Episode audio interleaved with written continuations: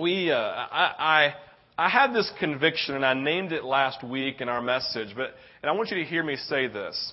I believe that every single one of us, one of the primary things that each of us need in life, whether on a, on a, on a weekly basis, if you need it on an hourly basis, depending on what's going on in your life, but we have a, probably we have a primary need as human beings and, of having a, a, a revelation of who God is. I'm not talking about a revelation. I don't, don't get all weird on like revelation. I'm thinking something simply mean a, a revealing of God a revealing of who God is. That there's just this moment over here where I'm walking this direction. All of a sudden, it's like a snap of the fingers, almost like a, a moment, and something is revealed to me about who God is. And you all understand revelation and, and the revealing, right? That you're walking through life, and all of a sudden, it's like the, the light goes off. There's like a snap of the fingers, and all of a sudden, from not understanding something to having this clarity about something outside of yourself, you're like, oh my gosh, right? And that revealing, it's like, there's just like this intimate knowledge that of something something you didn't know. Like when I was, I'll never forget, I think I've shared it before, but when I was about, I don't know how old you want to do fractions, but I'll never forget,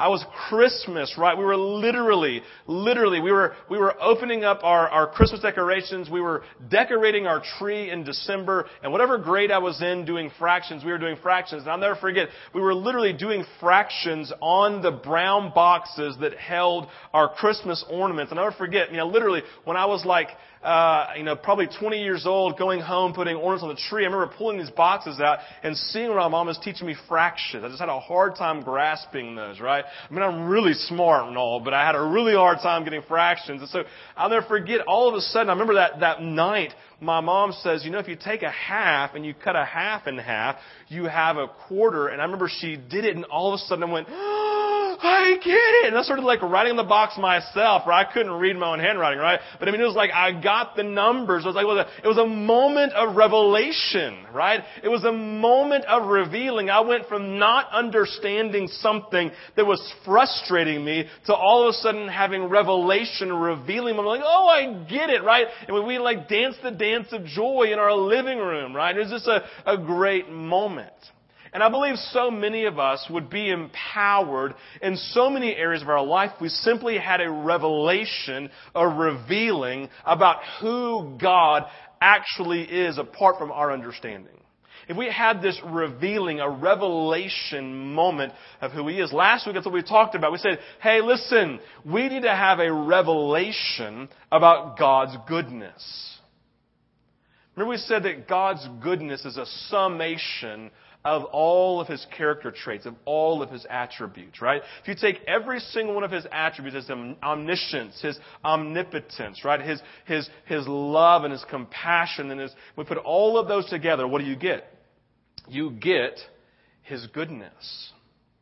And we said if we had a, and that, and that, we need a revelation of that. That's what we said. Listen, we need a revelation of God's goodness. That's what happened to Asaph. Remember in Psalm 72, he said in the first 14 verses of Psalm 72, he is wrestling, Asaph is wrestling with one thing. He's wrestling with God's goodness. He literally is like, listen, I'm a good guy. This is what he says. I'm a good guy and I do all the right things and I don't seem, I don't have the blessings that these who are evil over here have. He's wrestling. Why are good things happening to bad people? And why are bad things, quote unquote, happening to me because I'm a good guy? And he's literally wrestling with it. He, he says, I was a, I was a brute beast before God, which literally meant he was just so angry there was a boiling up inside of him and he couldn't even think straight. He was wrestling with God's goodness. He was frustrated with God. There was this tension in his life because he's doing all the right things. He's a, he's literally a Levite. He is a priest before God, the chief priest. He has been, he is a, he is writing all the music to the songs of, the Psalms of David. He's living in this tension of his life, wrestling with God's goodness. And we said, then what happened? He had revelation. We see it in, in verse, verse 16. He says, all of this was oppressive to me until I entered the sanctuary of the Lord. Then I had revelation. Then at that moment I had understanding. He's wrestling in the moment, wrestling with God's goodness, wrestling with this great tension until he says, all of this was just weighed me down to the point I couldn't function until I went into the presence of God and I had a revealing moment. I had revelation. I had understanding. God peeled back the understanding. I understood fractions all of a sudden. And I danced the dance of joy there in the temple of God. He had a revelation. He had a moment of revealing. God peeling things back, and all of a sudden, Asaph had understanding. He had revelation. And last week I said that's what we needed. Each of us. We needed to have our own revelation. We need to have our own knowledge of God's goodness. This place in life where we come from our tension and say, Oh God, I need revealing. And all of a sudden God brings revelation. The reason is simple. If we don't have our revelation, if we don't have this, this intimate knowledge of who God actually is, then we will live, we will live oppressed. We will live weighed down with questions regarding life, just like Asaph. We will wrestle with tension of things going on. Why are these things happening, right? Things that, like, we don't ask the questions when things are going well. Why? Because it's, things are going well. We have no tension. But when all of a sudden things begin to, to turn and to shift and bad things begin to happen or frustrating things begin to happen, these things that we begin to question God's goodness because God's not doing the things that we would define as being good for our own life and we live in the tension, right? And all of a sudden if we don't have a revelation of God in those moments, then just like Asaph, we will struggle. We will be oppressed. We will be weighed down in our own lives, and we will be in need of this revelation. We'll be just like Asaph, saying, all of this, all of this is oppressive to me, and it will cripple us. Throughout history, throughout history, those who've made the greatest difference for Christ the ones who have had the biggest ripple effect on the earth in which we live are those who've had this revelation moment, right? A revelation moment of who God is, of who Jesus is. And it changes the rest of their lives, right? Moses and the burning bush and shifted him forever. Paul, remember on the road to Damascus and God literally comes and knocks him off his donkey and blinds him and says, I am Jesus whom you've been persecuting, right? We have the disciples literally, they have all these moments of revelation with Jesus, but primarily the revelation that, that changed their life was the revelation, was the revelation of Jesus' resurrection. Remember the resurrection of Jesus? And all of a sudden the disciples shift and they had the next unbelievable revelation moment of the, of the Holy Spirit coming in Acts. And they were empowered and they went and proclaimed the name of Jesus boldly. A revealing of Jesus, a revealing of Jesus in His fullness, and a revealing of the Holy Spirit and His power in their lives. Right? A massive, massive revelation. We see it even in the, in the, in the lives of those and maybe a little bit later in Charles Finney this great revivalist who lived in New York in the 1800s, who, who literally shaped the, the entire, this, this second great awakening was basically birthed out of him. And if you don't know his story, basically he was, he was an atheist leading worship in his church and saying, I don't want to be a Christian because prayers are never answered when you pray. That's his testimony. I went to church and they had prayer meetings and God never answered. Now, I said, can their God really be real? And so one day in this great tension, he went literally, he goes off into the woods by himself. He crawls into a hole under a big tree and says, if you were really God, then reveal yourself to me. It's all of a sudden like liquid love. God was poured out onto my head to the point I had to ask him to stop because it was too much. God revealed himself to him.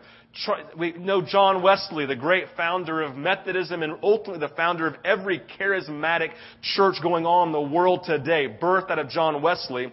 He, he had his, he was literally serving Jesus in St. Simon's and completely failed among the Indians, right? Or the Native Americans. And he, he got back on a bus, got around some Moravians who were authentic in their faith, and all of a sudden he's beginning to question himself. And he goes and he has this moment which they call the Aldersgate experience where he says, my heart was strangely warmed, right? We would call that this, this, in, this infilling of the Holy Spirit is what he had in the moment, right? And he was literally changed forever and empowered for ministry. Why? Because he had a revealing of God's presence in his life. If you were a John Calvin fan in 1532, he's living life in tension, living life in this, this struggle of life. And in 1532, he had this revelation of the goodness of God. He had this revelation of who Jesus was. And all of a sudden, everything in his life shifted and he served him forever. It was a massive moment of his life. When I was 14 years old, I'm sitting in Shocco Springs, Alabama, at a family camp and God reveals himself to our entire church who's sitting there in this family camp that we're doing. And I experienced God such a way that I, when I got in my car, driving home as a 14 year old kid, I look out the window and I see these cows in a pasture and I just, and I'm undone by just what God's been doing. I just pray and say, God, I've experienced you in such a way. You've revealed yourself to me in such a powerful way. I can never be the same again. I will serve you for the rest of my life. True story. Led, led this guy named Rio to Christ the next night. I'm undone by God's goodness. A 14 year old. There was a revealing of God's presence. And I tell you, when there's a revealing, it shifts everything. When there's this moment of revelation, that everything shifts and everything changes. I want to say to you, listen, you can have some grandiose experience or you can just simply have that moment of knowledge where there's really no emotion involved at all. But it's just this like shift, this conviction. I tell you the great stories. I could tell you other stories of people just like you and me who don't have some massive experience with God. It's just something shifts inside of them. They just know that they know and they then serve God and everything shifts when there's a revelation, everything shifts. We need a revealing of who God is.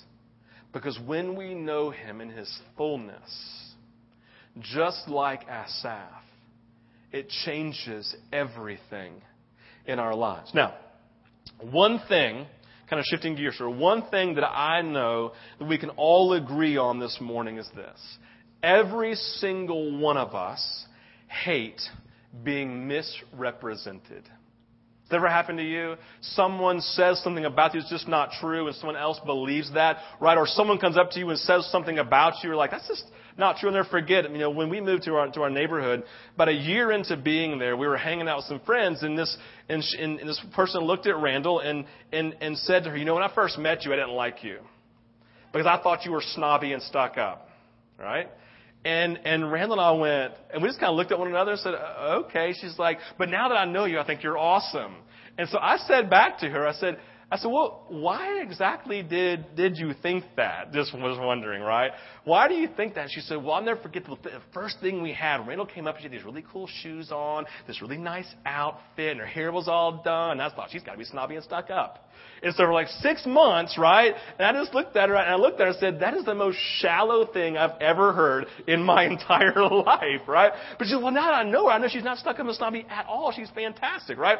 But I was sitting there in the moment thinking to myself, oh my gosh, basically for months. And I, was sitting there thinking, my gosh, what she think about me, right? Because I look real good too, right? No, seriously, I was like, man, what's going on in the moment? Because I'm sitting there thinking for months, this person had a completely skewed and off-center view of who my wife was. And to be honest, I was glad she thought Randall was great now, but I was offended for her for all of these months that she had no knowledge of Randall, but had this idea of who she was, completely 100% misrepresenting who my wife is.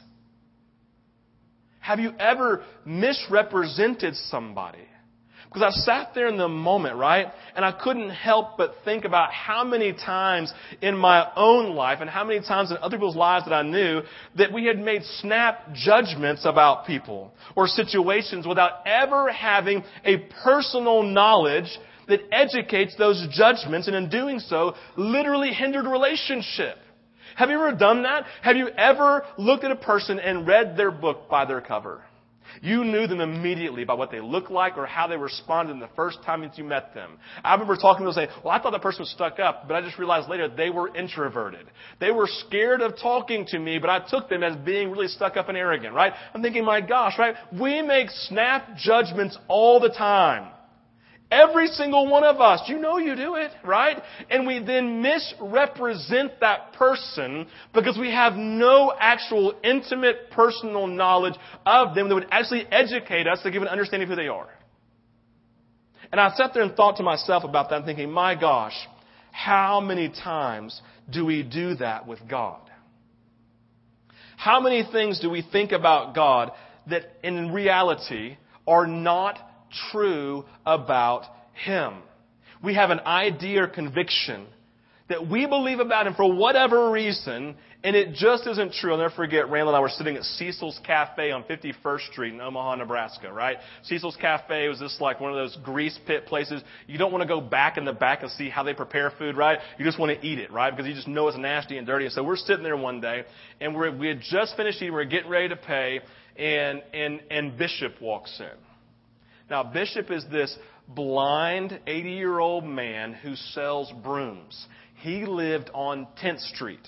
Okay, and we knew Bishop. I'd been. He was. He, that was his nickname because you know he had he had grown up in the church. I think he preached in the church when he was younger, but now he was he would go to these meetings, but he really had nothing to do there. He just wanted to show up because he was the bishop and everybody knew it. Right? He wasn't really a bishop. Okay, and, and so anyway, we we're sitting there and we're like, and he walks in I mean, he's blind. He's like literally coming and knocking everything over, selling his brooms, right? And he's a great guy. We talked talk to him before. And so he comes in, and they're nice. They buy a broom from him. They're terrible brooms, by the way, right? So he's selling a broom to him, and, and uh, we get done like, hey, and so we're like, what we should do? And he's like, he literally goes back out, is walking down Dodge Street, which is main thoroughfare in Omaha. We're like, this is dangerous, right? So we're like, let's go see if he needs a ride. So we walk up to him and say, hey, Bishop, it's Steve and Randall. We met you a couple weeks ago at this conference thing. He's like, oh, yeah, how are you? I'm like, good. And we're like, hey, do you need a ride somewhere? He's like, yeah, yeah, if you give me a ride home, that'd be great. So, so I, so Randall stands with him. I walk around and get the car and, and we drive down. Now he lives on 10th Street, 151st Street. It's a long ride, right? So the entire time we're driving, no lie, he does this. Oh, you're passing 34th Street right now. I look up 34th Street, right? He lived there so long. He goes, oh yeah, you're passing so and so's place. I know them. I look go by. Sure enough, there it is, right there, right? And he's like this with his eyes up. He has no idea what we're doing, right? He's just driving in the car and blind. And, and I'm like, oh my gosh, I'm undone. So he starts. So I start say, well, how do you the name Bishop? So he starts going on this long conversation about about church and about Jesus and you know, and, and, and how he loves Jesus. And, and I forget the context, but all of a sudden, just never forget, he said, well, you know what the good book says? God helps those who help themselves. I looked at Randall and said, the Bible right? The Bible doesn't say the good book helps those who help themselves. Right? But somewhere along in Bishop's life, he had bought into this or someone had told him, he never really decided to figure it out himself, the Bible doesn't say the good book helps those who help themselves, right? That's a pure essence of selfishness and God's like not really, he's kind of opposed to that, right? But I was too, we, we felt, I was like, I can't say that back to him, right? But this whole idea for all of his life as an 80 year old blind man, sitting there going around probably preaching in churches that the good book teaches that God helps those who help themselves. A misrepresentation of who God is. I'll never forget when I was in high school, this guy named Frank had just lived, given his life to Christ. And, and he comes up to my buddy Eric and I, and we're at this actually Bible study thing. And he, and he says, Man, it's so hard being a Christian. And we're like, Why? He says, Man, because I just have to, I, I got to stop looking at girls the way that I used to look at them. And buddy goes, Eric, just never forget, he's kind of, doesn't skip it. He says, Well, you know what the Bible says? You can look, but you can't touch. She goes, Where's that found? In 4th John. And I look at Frank and go, Frank, that Bible does not say that, bro. He's like, oh no, you know. Anyway, but there's this whole thing that people misrepresent. Fourth John John's not in the Bible. Can't anyway. So, there's this whole dynamic going on, right? That is all the time in our lives. What do we do? We come and the things we've been taught over a life, we misrepresent who God is all the time. And so what we then have is a false, incomplete knowledge about who He is, but yet we live our life in this misrepresentation. Never fully knowing Him. So what we have then is Asaph in this moment. God has been misrepresented to, and he's sitting in this moment not understanding God's goodness. He's wrestling in this tension of the moment, saying, I thought you were, sno- I, I thought you were snobby and stuck up until I got to know you, right? I thought you were not good until all of a sudden I had a revelation moment of you. All of a sudden you represented yourself and you revealed yourself to me, and now I have a complete and full understanding about who God is. See, the simple truth is this you can't have knowledge of someone unless you spend time with them. You can't know what someone thinks unless you ask them questions and you listen. You can't learn about someone unless you put forth energy to study them. Revelation is a result of our investment into relationship. A revealing of truth is simply a result of our investment into relationship. Asaph had a revelation because he stopped complaining, he stopped whining, and he stopped focusing on self. He stopped looking for the truth from outside sources, and he actually engaged God in the sanctuary. He stopped this path of whatever it was and turned and said, I'm going to enter into the sanctuary. I'm going to connect with God and I'm going to ask Him what He thinks. I'm going to engage Him in His presence. And he learned God's thoughts and in turn changed him forever by engaging Him and God revealing Himself to him. God represented Himself. You see, God is good. God is good. Do you know it? Do you know it? Have you, has the truth of God been revealed to you? Or do you find yourself struggling belie- believing it, especially when something happens that you don't agree that is good? Do you wrestle with this? If we don't live in the revelation of God's goodness, we will struggle much like Asaph with the way God moves and specifically in His timing of when He moves. If we don't have a revelation, we don't have a personal, intimate knowledge, we don't give ourselves to knowing God personally rather than what I'm telling you about Him. Listen, everything I tell you could be just like Bishop and not be true. Do you just trust me? If you do, that's foolish. And it's the pure definition of stupidity. You should never just take me at my word. Especially when I'm teaching, you should say, God, Steve said this. Is it true? You should try to figure it and learn for yourself and allow God to reveal truth to you outside of what I'm saying. If your answer to someone is, well, my pastor says, then you've missed the point. We need revelation of what God thinks and of what he, what he believes and allow him to represent himself. Which brings us this morning to an attribute I want us to focus on. The one that I believe ultimately kind of gives us this safe place to stand within God. And that place, that attribute is, that attribute is faithfulness. Faithfulness. God as being a faithful God. Now, God's faithfulness means that God will always do what He has said, and He will fulfill what He has promised. Faithfulness means God always doing what He has said, and God always fulfilling what He has promised. Psalm 145, verse 13 says this Your kingdom is an everlasting kingdom in your dominion, it endures through all generations. So the psalmist is coming and saying, God, you have no beginning and no end. You are Lord and King of all generations, right? And your dominion, your lordship, it lasts forever. And he goes on and says, in that context, the Lord is faithful to all his promises. And the Lord is loving toward all that he has made. So in his dominion, the Lord is faithful in all of his promises, that he will always do what he promises, and the Lord is faithful to love towards everyone that he's made, and everything that he's made. The Lord is faithful. I would say this this morning, I want you to hear me clearly, that you can never overstate, you can never overstate the perfect nature of God's character and His attributes. You can never overstate His goodness and His faithfulness. You can never talk about it being too big. You can never overstate any parts of His character and any one of His attributes. That in and of Himself, that in and of Himself as God, every character trait, it is complete, and it's perfect, and He can never act in a way opposed to it. God can never love you more than He loves you because His love is complete and perfect for you forever.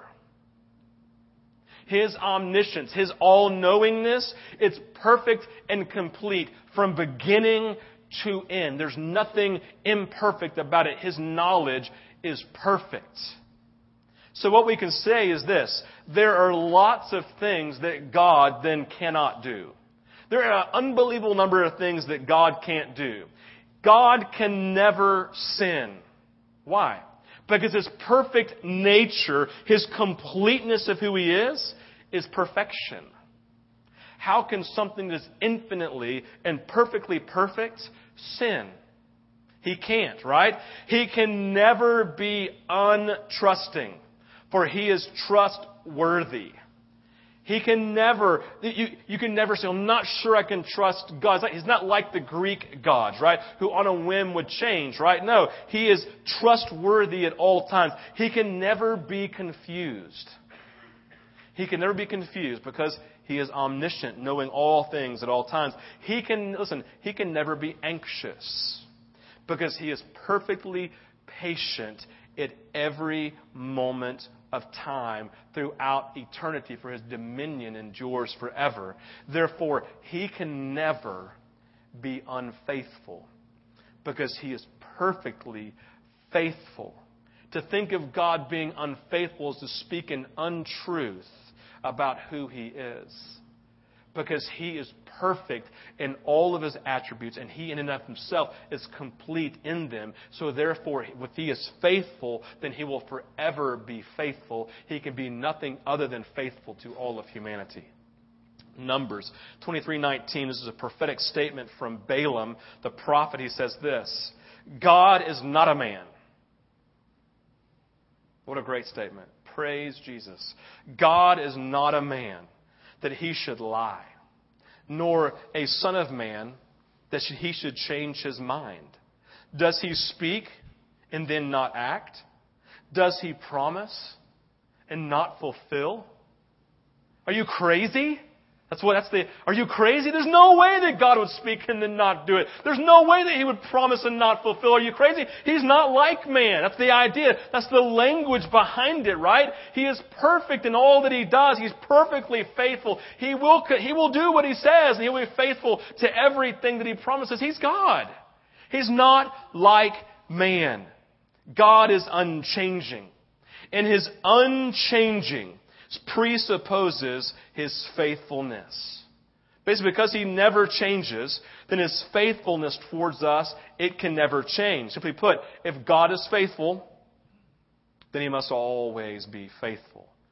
It is unchanging. And if he is unchanging, it follows that he could not be unfaithful, since that would require him to change. So, as human beings, we are not like God. We change all the time. Meaning that in our lives, we can be unfaithful. Human beings can be unfaithful out of desire, out of fear, out of weakness or a loss of interest, because of some strong influence outside of themselves. Now, this this past week, I I, I was um, on Wednesday night. I drive into I drive into my neighborhood and I get a phone call from my neighbor. Steve, there is some boy with a Nerf gun Mr. Simmons, named Zach Simmons, who has me in Nerf Wars. Now, if you don't know, vintage is at war.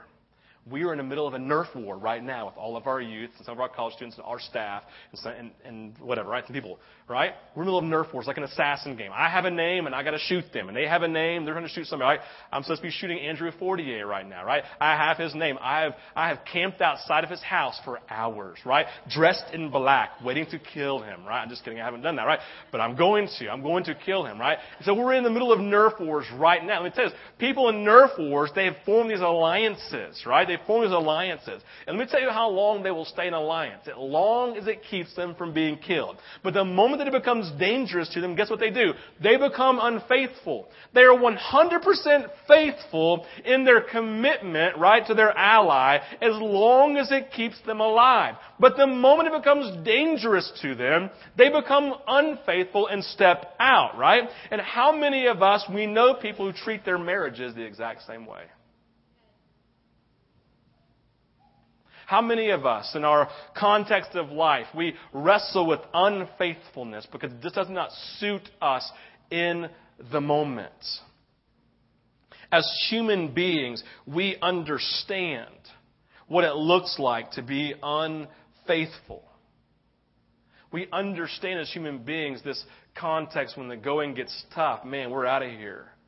We live in this place of humanity completely understanding this unfaithfulness. But God, listen, God is not influenced by any of these things. God is not influenced by anything outside of himself. A.W. Tozer says this He cannot be compelled from without, but ever speaks and ever acts from within himself by his own sovereign will as it pleases him. I mean, this is way stuff, right? In His perfect knowledge and in His perfection, right? As being, as being omniscient and knowing all things from beginning to end, and we define our lives by our, fi- by our finite 70 years. He says, listen, I understand life a whole lot better than you do in my omniscience and therefore I am not compelled by these things outside like human beings are. I'm only compelled by my perfect and sovereign and all-powerful will, right? Yes, I love and yes, I listen and yes, I'm, con- I'm compelled in relationship to walk with you and to be with you. But as it relates to my will, I am not changed by anything outside of myself because my knowledge is perfect. My knowledge is perfect. And so he stands in and of himself to say, I am, he is never confused, right? He is never confused. He's never at odds with his emotions. He never ponders right decisions and he never struggles with dire- direction to go in life. He is never overwhelmed and he is never at a loss. For us as human beings, and specifically for those in relationship with the Creator Savior God, God's faithfulness then becomes a rock that we can stand on. It becomes a place of stability, a place that we can rest. Listen, if we were in a relationship with a back and forth, wishy washy God who was not living in omniscience, was living incomplete in his knowledge, who was living imperfect, who could be swayed by what people say and do like the Greek gods, then what we've done is we've created a God in our own image and we create a God who we can't rely on because we're just not sure what He's going to do. But He's resolute in and of Himself, right? He is complete in Himself, and His knowledge is perfect and complete. Therefore, when we come to Him, we come with rest and stability. Why? Because He is omniscient. He knows all things, and what that does is it creates a level of rest. Because I don't know about you, but I love being in relationship with the person who is most knowledgeable, is perfect in their knowledge, and the most powerful person in the world. I'm like, do you know who I'm friends with? I just wanted you to know that. I'm, I'm, I'm friends with this guy. Oh, really? Right? And you're treated better. You know what I'm talking about. A relationship with the living God. It becomes a place of rest. It becomes a place of peace for us because we're like, oh, at least we know what my life is a living mess, right? But at least I have a God who understands it from beginning to end and everything in between. I can rest in that. Unless we create God in our own image. You see, I believe that most of us, if not all of us, most of the time, we create a God who's in our image, right? We, we think about God as being aloof, right? We think of God as being aloof. Why? Because every person you've been in a relationship with has been aloof somewhere along the way, right? We, we create an image of, of God as if He's being far off and distant, right? Because most people we know somewhere along our lives, they become far from distant. We create a God who is moody, right? He loves me and is happy with me in one minute. In the next minute, literally, on the snap of the fingers, he's frustrated with me, right? We create a God who is moody or a God who is just plain angry because all of our relationships, what happens? We get angry with people all the time, right? We create God in our own image, right? We see Him as primarily judging and only pleased with uh, us if we do the right thing. Why? Because that's how our parents treated us, and unfortunately, it's how we relate to our children. We're happy with them and excited. They do great things, but the moment they fail, we're like, oh, it's okay. You gave it, you tried, or whatever it may be, right? We create this whole world, understanding relationship. You do the right thing, you get something good. And God is not that way. While you were still, still yet sinners, Christ gave you everything that He ever had.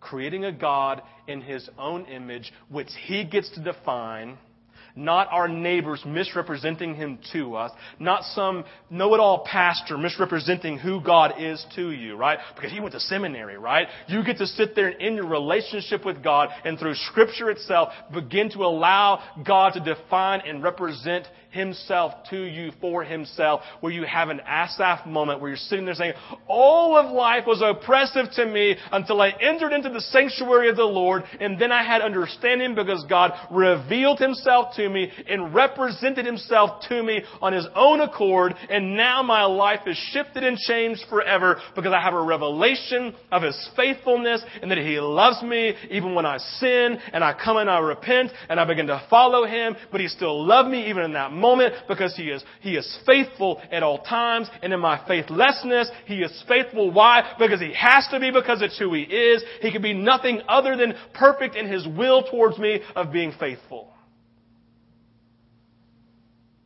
Do you know him?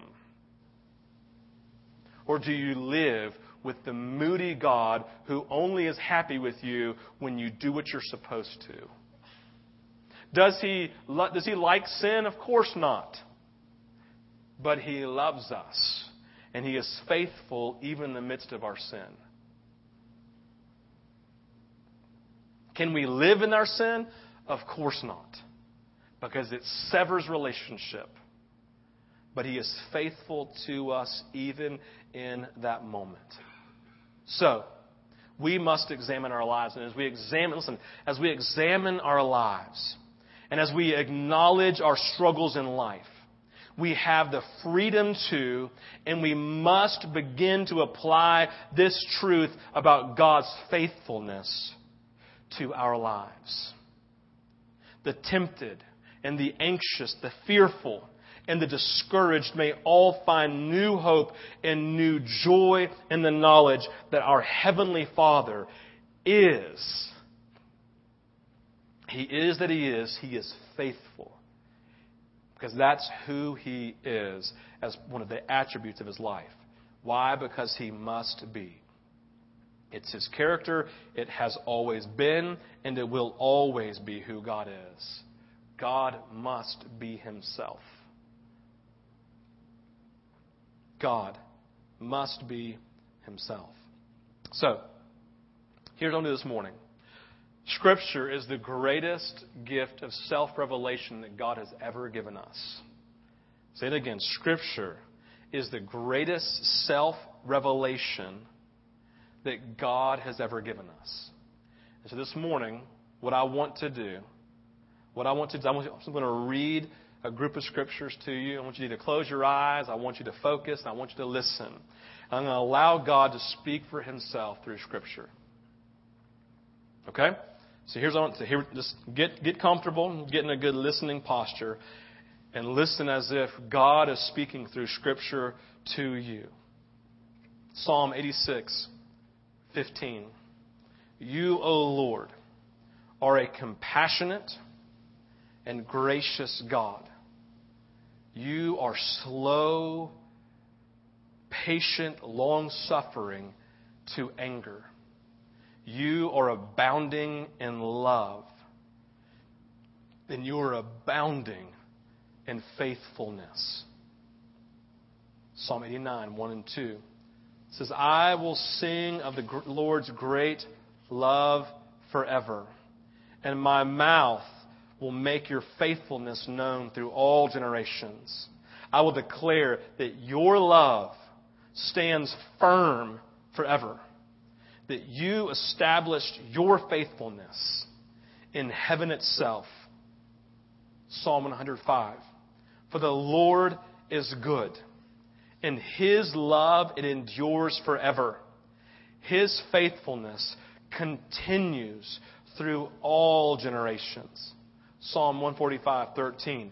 Your kingdom is an everlasting kingdom, and your dominion endures through all generations. The Lord is faithful to all his promises and loving toward all that he has made. 1 Corinthians 1, chapter 4 through 9, Paul's testimony about God. He's speaking here to the Corinthians saying, I always thank God for you because of his grace given you in Christ Jesus. For in him you have been enriched in every way, in all your speaking and in all your knowledge, because our testimony about Christ was confirmed in you. Therefore, you do not lack any spiritual gift as you eagerly wait for our Lord Jesus Christ to be revealed. He will keep you strong to the end, so that you will be blameless on the day of our Lord Jesus Christ. God, who has called you into fellowship with his Son, Jesus Christ our Lord, he is faithful. Deuteronomy 31 says twice that God will never leave us nor forsake us. And then in Hebrews, the writer reminds again in chapter 13 when he says, God has said, Never will I leave you, never will I forsake you. A promise for those who are in relationship with Him. Never will God turn His back. Never will He leave us. Philippians chapter 1, verse 6. Being confident of this, that He who began a good work in you will carry it on to completion until the day of Christ Jesus, an expression of His faithfulness in relationship with us. As I stood there that day, as I stood there that day, I realized that these people had no idea who my wife was. They had completely misrepresented her. And now all of a sudden they knew it. Why? Because they knew her. They had come into relationship with her, and she represented herself to them, and they realized how awesome she was, and they thought that she was great.